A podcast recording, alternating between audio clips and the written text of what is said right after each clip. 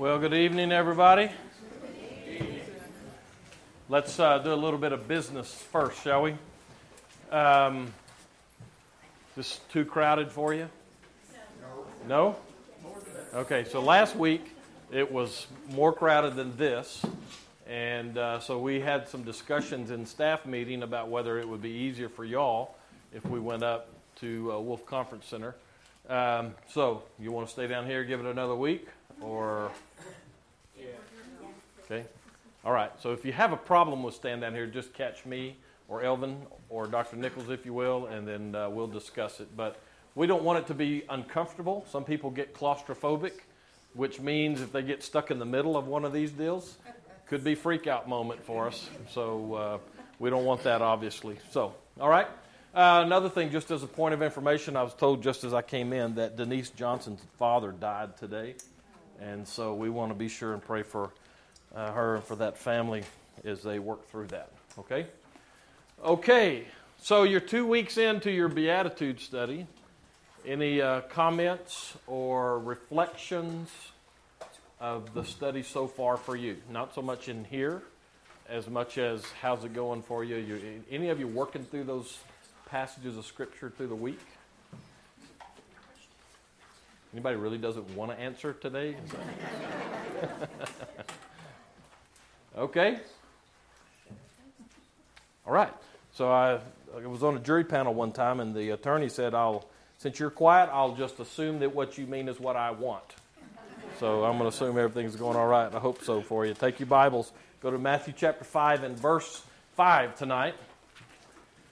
Are you tired of the Sermon on the Mount yet? No. Those people, people are starting to tell me, stepping on my toes. So let me just tell you, all right? Uh, if I'm stepping on your toes in the sermons, I'm missing because I'm shooting for your heart. All right? and uh, I'll remind you that that's Jesus' sermon, not mine, just so you know. So, okay. Um, so, um, a, a, number of years ago now, there was a movie that came out that was based on a book. The movie starred uh, this struggling actor whose name uh, Robert Redford. Just checking on you there. Uh, he played a guy, a character named Tom Booker. Anybody know the the movie or the book I'm talking about? Yeah. Called The Horse Whisperer. And if I understand it right, because I slept through most of that movie. Uh, Teresa thought it was a great movie, though she told me so.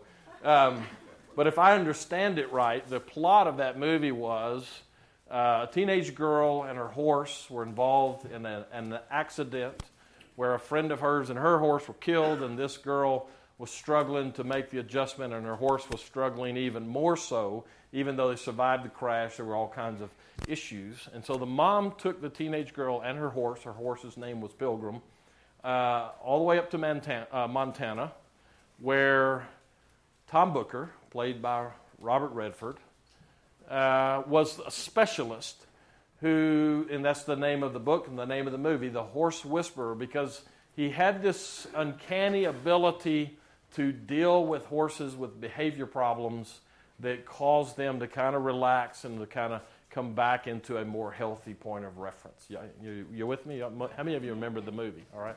So if you don't remember the movie, I've given you the gist of it. So the question is who is going to be the whisperer into your ear to help maintain spiritual health for you? Holy Spirit. It's a great answer. Um, do you have people in your life? Do you have practices in your life that help you to tune in to the Holy Spirit as He speaks life into every moment of every day. Now, sometimes as Christians, we tend to kind of slip into a deal where uh, we almost relegate God to special moments rather than every moment. And that's some of, the, some of that's just the nature of life and walking through it. Uh, but we need to have an ear that's tuned to the Holy Spirit as we go through everyday life to keep us in the channel, so to speak, and being where we need to be. So, uh, with that in mind, let's jump into round three of the Beatitudes here. Uh, real quick review. Tell me what you know about the structure of the Beatitudes. I'm not going to do this every week, but after tonight, I'll probably push it to the side, but I want to make sure that we're all on the same page. When we look at all the Beatitudes, what do we see? What, commentary, uh, what common traits do we find? What's the structure, etc.? I'll be quiet, you talk. They build on one another. Okay, one builds upon another one. All right, very good. Two parts. There's two parts, and how would you identify the two parts? Condition and reward. Each one of them is in two parts. There's a condition stated in the beginning and a reward or a promise on the backside. Very good. There's another two part to the Beatitudes. What is that? Okay, first half are love God, are tied to that, and the second half are tied to love people, right? Very good. So now you're all experts on the Beatitudes. well, at least so far. So, with that in mind, let's read. Somebody, if you will, just let's just read the first four. Um, that's Matthew five. Let's read verses two through six. Okay. This is the message, so it's very plain. Okay. Good. You're blessed when you're at the end of your rope. With less of you there is more of God in you rule. Blessed when you feel you've lost what is most dear to you. Only then can you be embraced by the one most dear to you. You're blessed when you're content with just who you are, no more, no less. That's the moment you find yourselves proud owners of everything that can't be bought. You're blessed when you've worked up a good appetite for God. He's food and drink and the best meal you'll ever eat. Okay. All right. That's pretty pretty uh, rich language, right? Okay. Very good. So we're in the third one here, and I'm going to get to the third one here in just a few moments. Let me ask you a question or two. At what age, some of you are child specialists and teachers and educators, and what, what is the age that is optimum for us to teach children to be selfish?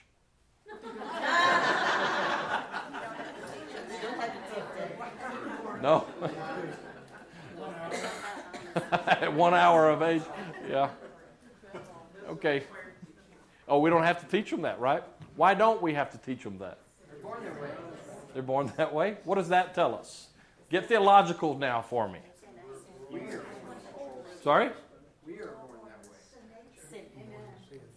It's our sin nature? All right. So I heard a sermon this morning from a preacher who was saying something about sin and control and all of that. You with me on all of that? So the essence of sin is control.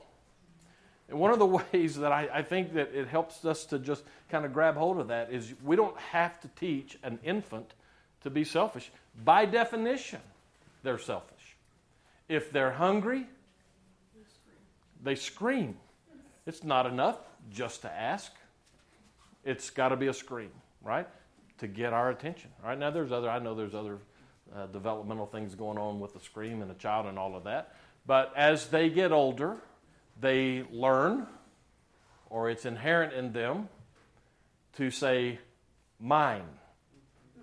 No matter whose it is, if I want it, it's mine. So that goes back to all the stuff this morning. So I'm not going to relive all of that and retread that water with us necessarily, uh, but I do want to kind of begin from that vantage point where the essence of sin is control. We're made that way. I mean, that, that's how we're born, right? Not what we're born for, we're born for a relationship with our Heavenly Father. But our sin nature, that selfish part of us, that God complex that every one of us has, has that, that propensity to just push away and say, it's about me and it's about mine. So let's take a type A person, and I don't want elbows flying to spouses now, right? But let's take a, what do you call a type A person with control issues? Was that my wife that said that? what do you call a type A person with control issues? Micromanage? Okay. I call them angry. Just angry people right? Goes back to some of where we were this morning. If we can't have your way and you have to have your way and everything has a certain spot and it's got to be in the spot and it's got to be on time and all those things, that person tends to get a little bit angry with their life. But let me give you anger's kissing cousin spiritual pride. Oh, yeah, he went there, right? so, somebody, y'all give me, what's your working definition for spiritual pride? I know the Lord better than you. Okay? Wow. That's, that's, did you hear what she said?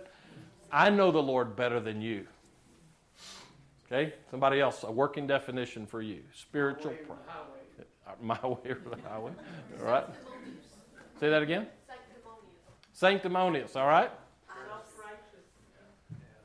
So what I really want to do is, is say, okay, give me some examples of that, but I'm afraid that you'll talk about me and, you know. so, And don't need to go to Sunday school because there's nothing.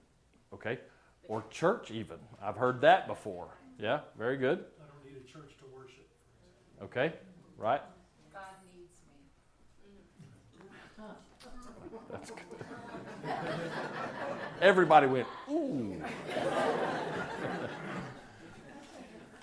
okay. So, um, what is what is the answer for spiritual pride?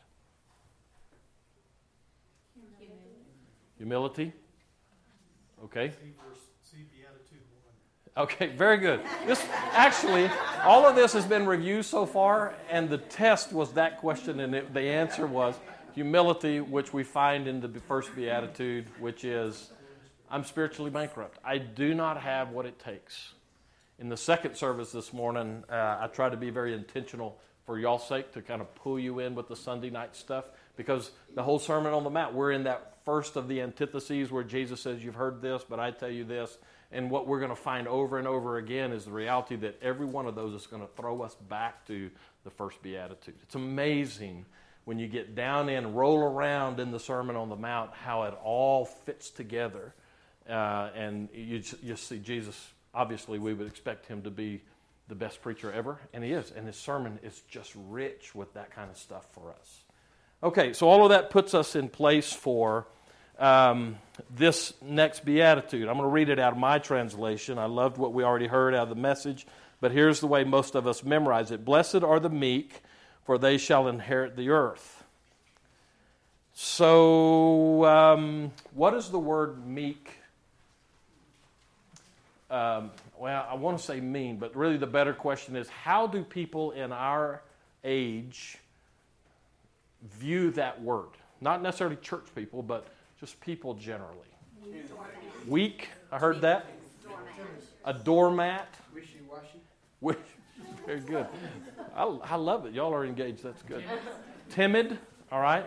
So the pictures of this little meek, little, you know, quiet, afraid the wind's going to blow, is going to blow me over, and I just don't want to tell anybody about it because it would just be too much trouble for everybody else to have to mess with my problems and all that stuff. That's the way our world seems to use the word and view the word meek. But that's not even close to the biblical word here. Okay? And so let's do a little bit of uh, working on this for a second. One of the things that we have to do if we're all troubled by the sin nature, which is the God complex that I've been talking about, we have to answer the question how do we break that tendency to try to be self sufficient? We push self sufficient with our kids, or I, we did at our house anyway. You don't need to be dependent on anybody else. You know, don't come asking me for money. If you want to do something, get a job. Might have been something our kids heard once or twice. But the problem is that we go to seed on that kind of stuff, right? And so we start living our lives because that sin nature is always crowding in, and we become this self sufficient approach, even in our Christianity and, and our worship, even. So, how do we break that cycle? That's part of what this beatitude is about, I think. But one of the things I have to emphasize is our society feeds that in us that self sufficiency, that be, you know, the spiritual pride part of us. They, we just take the pride thing and we push that. Even in our high schools, and I'm sure that our middle schools, and in those, you know, our kids played club soccer and all those kind of things. We are always saying to them, you know, you need to take pride in your product and you, you know, warrior pride or whatever the mascot is, you know, that kind of thing. And so we, we push that and we promote that. Even the games that our kids play. You ever play the game Balloon Stomp? You know what I'm talking about? Where you tie a string around. So I don't know where we came up with some of these games for kids. Give them strings and tell them to tie it around their ankles and put a balloon on the other side. And what's the goal of that game? Anybody know? To pop everybody else's balloon before yours gets popped. And if yours gets popped, you're out. Dodgeball. What's the object of that game? Be the last one, right? So we promote this idea of being top of the heap, be, be best, be better. And so our society is pushing that on us, and I'm not saying that's all bad. There's a certain amount of, of that training we need to do with our kids, and that's a whole other series of Bible studies. But uh, the, the tendency that we have is to take that and to pull it in, and if we don't teach our kids, for instance, to counteract that by submitting to Jesus Christ, then we train them not to need Jesus Christ if we're not careful. And so all of this, I think, comes down into this particular beatitude. The first one says, You just can't. Okay? Blessed are the poor in spirit, the spiritually bankrupt. You do not have what it takes to earn life with Jesus Christ, to earn favor with God. You don't have what it takes. You will never have what it takes. So you're not self sufficient. That's the first one. The second one, then, you tell me, how does it fit the first one? Test night. Say that again. That's how you relate to the first what. Okay. You're mourning because you are bankrupt. Okay. Great. And God's response to that morning is how did we say it last week? He pulls you close. The word is is called alongside. It's the same we use that the same word in a noun form to refer to the Holy Spirit. Jesus does. Parakletos, the one who's called alongside. And the picture is when we're mourning about our sin and the sin condition around us and the fact that we don't have what it takes to do anything about it, Jesus reaches out to us and he pulls us close, and there's comfort in that. Which sets up now this one again, the third, which is blessed are the meek. This is where Jesus takes another step with us. And it, it, to go to back to what Bob uh, referred to, the stair step, the connected part of these Beatitudes now this is where Jesus, if you want to do a stair step going up, then he takes us up a step with this. If you want it more like going down, or you know, he's pulling us close and coming to our, this is another step. Either direction, this one is tough for us because we have that idea that says, I can do it. Okay, I'm having to break that. And then we come to this one, blessed are the meek. The world says it's weak. But the ancient world said that the word meek, or the way it was used in the Greek language, was not one of weakness, but one of strength. We would say, meek as a mouse. They would say, meek as a lion. Big difference. Controlled strength is the great way. That's one I want you to hang on to here as we work our way through this, all right? It's the word picture for someone who takes a wild horse and breaks it and trains it to be ridden. Any of you ever housebroken a dog? Yes. So most dogs are not smart enough to get that the first time, right? And so you have to go through this this process. And part of what you have to do is the same thing you have to do with your teenagers. You have to break their will. Okay, now be careful how you hear what I just said. Okay? I'm not talking about breaking their spirit as teenagers. But you know, Teenagers in my house, we just had to have several of those come to Jesus meetings. You know, those somebody's going to be praying when that meeting's over. That's the kind of meetings we had. And we had to have several of those to let them know, look, you're not the one who runs this house. I had a I had a conversation with my oldest son. He had just he'd been in college for maybe a year or so. He was in the process of burning out of college, and uh, he decided that he was a king of the hill in our house. He didn't pay anything, so I knew that couldn't be true. and so one day, I, I you know, I, I started listening to the way he was talking to his mama. And so I pulled him aside one day, made sure that she was where she could hear it. And I told him, let me tell you something. I wouldn't let any other man in this world talk to my wife the way you're talking to my wife. So if you think you want to keep living in this house and eating the food that we buy, then you're going to stop talking to my wife that way. Now, that took something because this kid is like, I'm not going to say like you, you thought I was going to say, he's like his daddy. he's got a stubborn streak in him, like all of us have, right? And it was one of those moments where he had to make the decision Am I ready to square off with my dad or not? He made a good choice that day. I'm going to tell you what it is. He just made a good choice that day. Okay? The strength in him had to be controlled. Okay? I didn't want my son, we tried to raise them to be strong individuals and that kind of thing. I didn't want him going off into the workforce later and being this wimpy, kind of mealy mouthed kid who didn't do his job or anything like that. I wanted him to be a good, functioning, contributing member of society. And I wanted him to be able to make up his own mind about stuff. But he needed to have it tempered, he needed to have it pulled down so that he could function well and understand that there are people above him in authority. No matter who you are and what your job is, there's always somebody who has authority over you. And if you're in a job, if you're your own boss and you're independently wealthy and you don't need it or any of that kind of stuff, you still have a boss. Right? Who's that? God. So, so let's take a step here.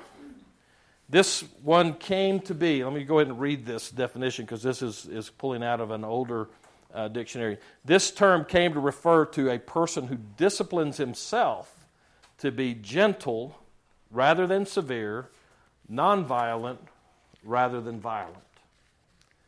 Which leads me to introduce you to my brother.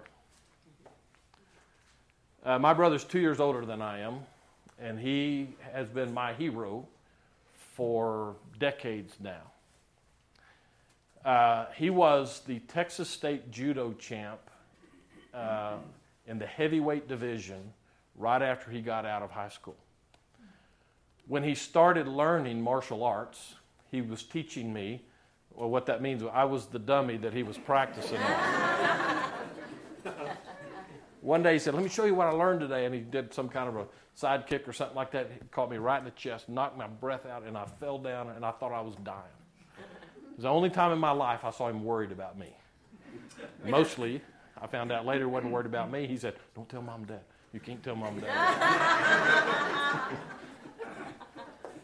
my brother was a fighter. Played football in high school. He was a lineman, so he was one of the big, strong guys. He was mean. He was mean. And he was always looking for a fight. I remember him coming home one night, and he he had been in a fight. Police got involved, and I remember hearing my dad talking to him, and, and it was the first time I'd ever heard real concern in my dad's voice because uh, he said this. Harv, his name's Harvey. He said, "Sooner or later, you're going to find somebody who's bigger than you are and badder than you are, and they're going to teach you a lesson. And it happened. And it just made him meaner. And um, so that rocked on for a while. He nearly killed a guy one time. And, and that was kind of a turning point for him. And he, he told me later, we were on a backpacking trip up here close to Santa Fe, and we were sitting around the campfire and we were talking about how God had changed our lives. And he started talking about how God got involved in his life and he was mean. And he said, You know, Mark, I was so far gone doing my own thing, living for me, trying to just beat my way through life. He said that I, I, I forgot how to love people. And he said, and then I reached the point where I wanted to love people, and I couldn't do it. I, I didn't know how to do it anymore. He said, I found myself sitting around thinking, I'm going to be alone for the rest of my life because I don't know how to be around people and love them right. Strength broken. But it's in that brokenness for him that God stepped into that and began to teach him how to love people. That's this word. It is going from violent to nonviolent from vicious even to gentle. That's this word. Congratulations to the meek. How do we get there when we live in a society that trumpets strength and independence and all of those trappings that come with being a I have it all together kind of a person? How do we how do we fight that? How do we cut across the standards that society has? Well, it's not satisfying. Okay? So we got to hold up that that doesn't take you anywhere, right? How do we fight that? You understand the question? You're looking at me like maybe not, all right? So, in a society that pushes self determination, self sufficiency, power, strength, step on people to get to where you need to go, how do, we, how do we counteract that? How do we fight that even in ourselves? Well, you have to go to God and ask Him to help you with that. You acknowledge that God's a creator and start worshiping the creator rather than creation. Okay? And that's what we're learning in our Bible study here. Okay? Know who God is exactly. And study to show forth, you know, study Him in His Word. Okay, I, I, yes, sir, go ahead. about uh, always viewing others as being more important than yourself. Okay? Seems like that's biblical, isn't it? but how does the world respond to us when we do that? Do they look at us and go at us and go, "Yeah, you're that's a strong statement. Way to go."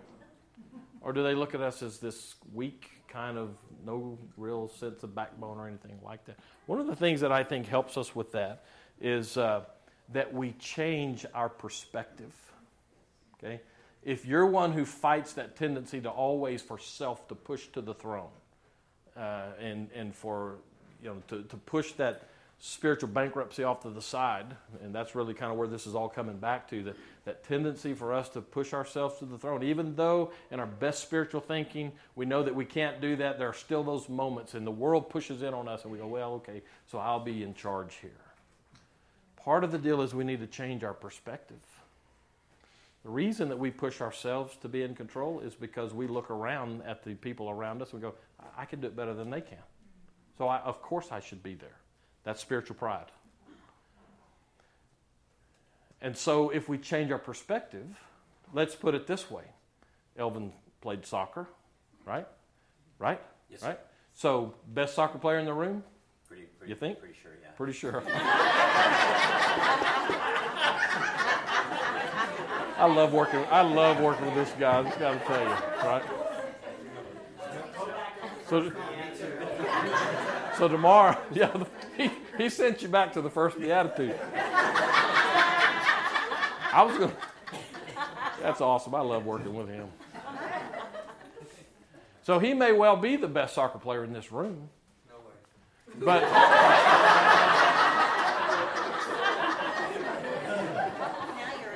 But even if he was, if I bring Lionel Messi in here, then all of a sudden you're not the best, right? Maybe. You could take him. You could take him, couldn't you? Messi is, is one of the world superstars. This is Texas. Yeah. Why are we talking? Okay. because the Cowboys decided not to play football anymore, apparently. So, uh, yes, ma'am. It's actually Cristiano Ronaldo. Well, some would say that. Yeah. Some would say. you see, what happens is we, we get that spiritual pride because we begin to compare ourselves to other people, and we always pick people that are below where we think we are. That's always a lot more fun to compare ourselves with those people, right? So put Jesus as the one that you're going to compare yourself to, always, right? And so that begins to, to get us to that mental point. And I'm working at the mental part right now. I'm really trying to hammer for us that we have to make decisions not to fall into the way the world pushes us and even the way churches push us. You know, one of the things that happens, the, the environment of churches is often that if you're there regularly enough and you quote enough scripture, well, we'll just make you a Sunday school teacher. Sorry. Uh, I, I worked at a church one time somewhere that's, that the, the staff believed, well, not all the staff, Uh, but most of the staff believed that everybody in the church ought to teach a Sunday school class. Well, the problem with that is you've got to trip over some scriptures where, like James says, let not all of you uh, presume to be teachers. Right? So we have to watch that, and the world pushes it in on us, and our church culture can even push it in on us that we start thinking that maybe we're somebody. And that's when we have to go back to the first one. But that stubborn will part of us has to be broken. That's this word. Congratulations to the ones who have been tamed by God. Here's where it fits in your day to day life. If in your day to day life you find the struggle with sin, if you do, first of all, you're in good company. Paul said he had problems with that. If you find that you're in this constant battle with sin, and maybe, like I think it's in Hebrews, right, there is the sin that so easily besets us. Uh, we'll talk about that sooner or later, either in a sermon or a Bible study. But we're all given over to at least one area of our lives where we're most prone to sin. You may not have any trouble with alcohol, but you may have a real struggle with lying. You see what I'm saying? It's that we all have our own little areas, and those things that really give us trouble. Um, that's the Hebrews part of it. And so as we as we work our way through daily life, we come up against that. And the first beatitude says you can't do it on your own. You need Jesus. When you ask for that, then you're in the kingdom of heaven. Uh, you get the right response to that sin, but it's always there. It's always there. And that's the stubborn part of us that has to be broken by God. Blessed are the meek, the ones who have been tamed by God. Now we're three steps up. Okay? This is now that point of life where we're starting to understand a little bit about the Christian life and we're starting to walk that way. And in the process of doing that, we come into this reality that says, okay, I can't do it.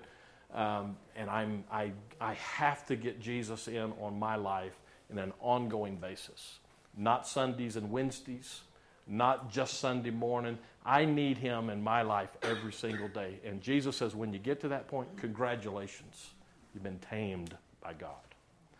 What's the promise that comes on the back end of that? Okay, so what does that mean?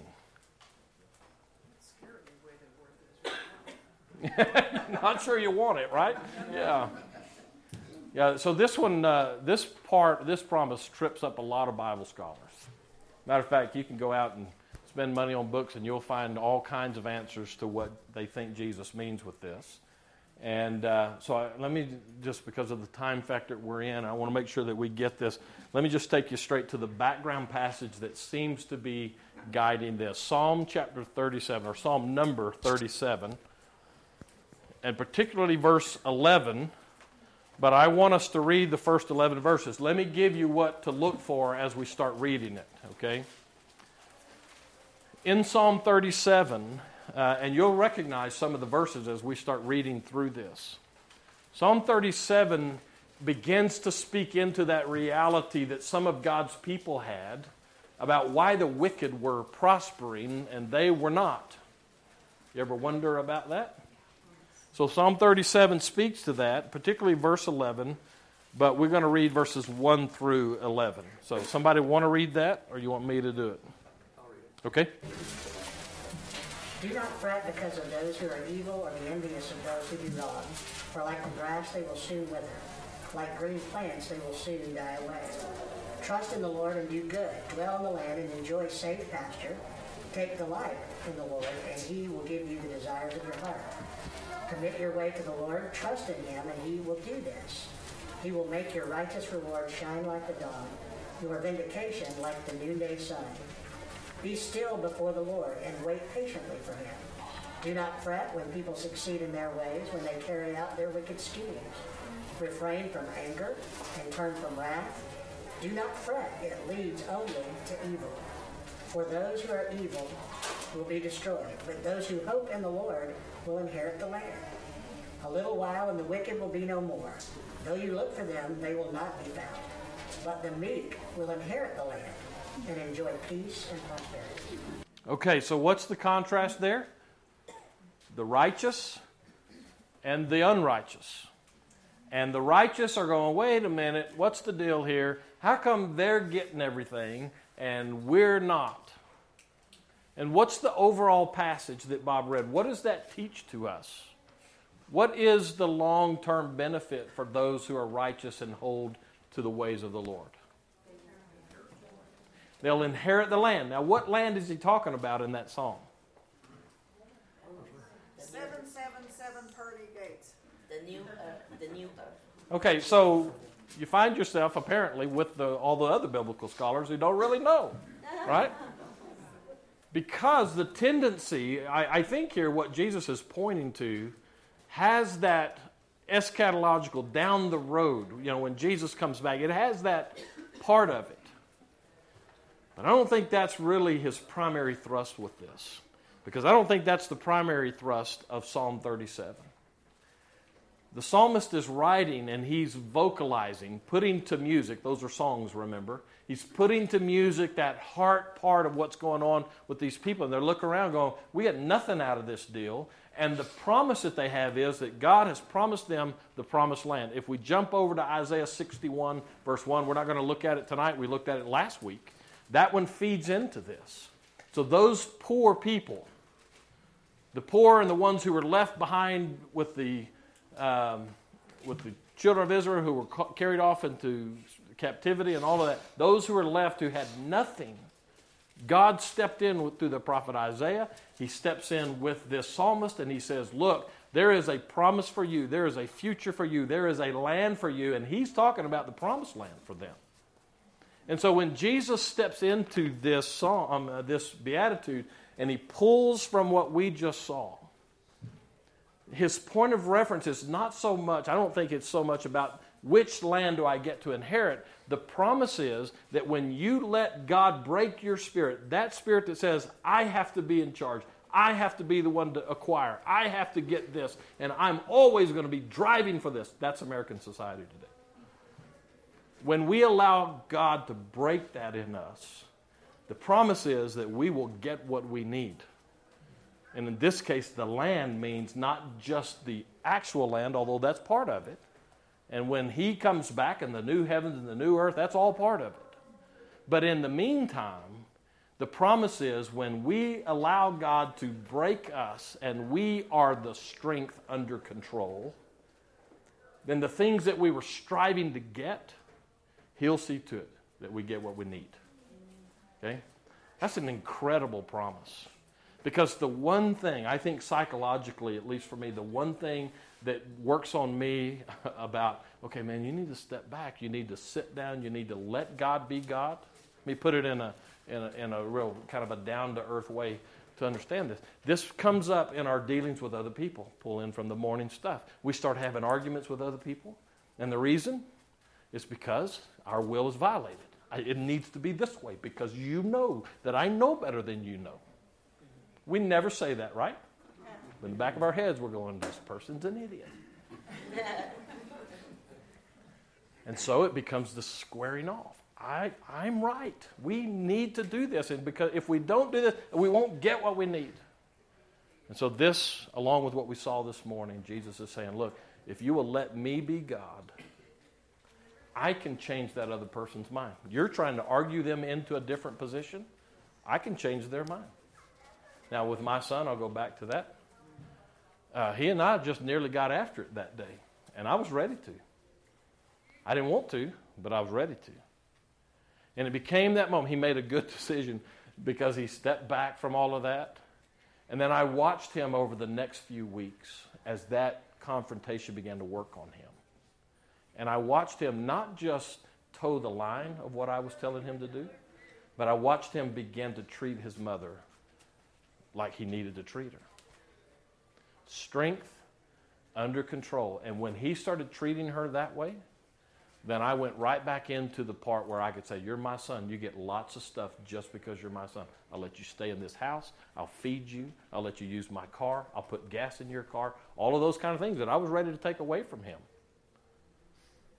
God says to us, If you'll just let me be God, I'll give you what you need. We can go to the New Testament and find lots of support scripture for that, right? Strength under control. And He gives you peace. It's a great way to say it. He gives you rest. You get tired of fighting? Try him out sometime. Say, okay, God, my nature says I've got to fight for this, but I'm going to let you be God. Let's see what you do. Okay? Don't do that with your bills. You need to pay your bills. Okay? All right. Thanks for being here. God bless you. Let's pray and we'll go home. Somebody want to volunteer to lead us? Yes, ma'am. Our dear Lord in heaven, thank you, dear Lord, for this wonderful day of life that you have given us, for the opportunities that you have presented before us. I thank you, Lord, for this wonderful body of believers, dear Lord, that we have, that we can fellowship with, that we can praise with, that we can lift up our petitions to you uh, with and together. And Heavenly Father, I pray that as we go on out from this service, that we allow you to take over in our lives, that we step aside and, and understand, dear Lord, that we are nothing without you. And I pray, Heavenly Father, that we take your words to heart, that we may allow you to guide us throughout the week, dear Lord, and, and spread your love and your mercy and kindness um, and good works, dear Lord, to the people of this community. Heavenly Father, I pray that you bless these folks here as they head on out. In your son's name I pray. Amen.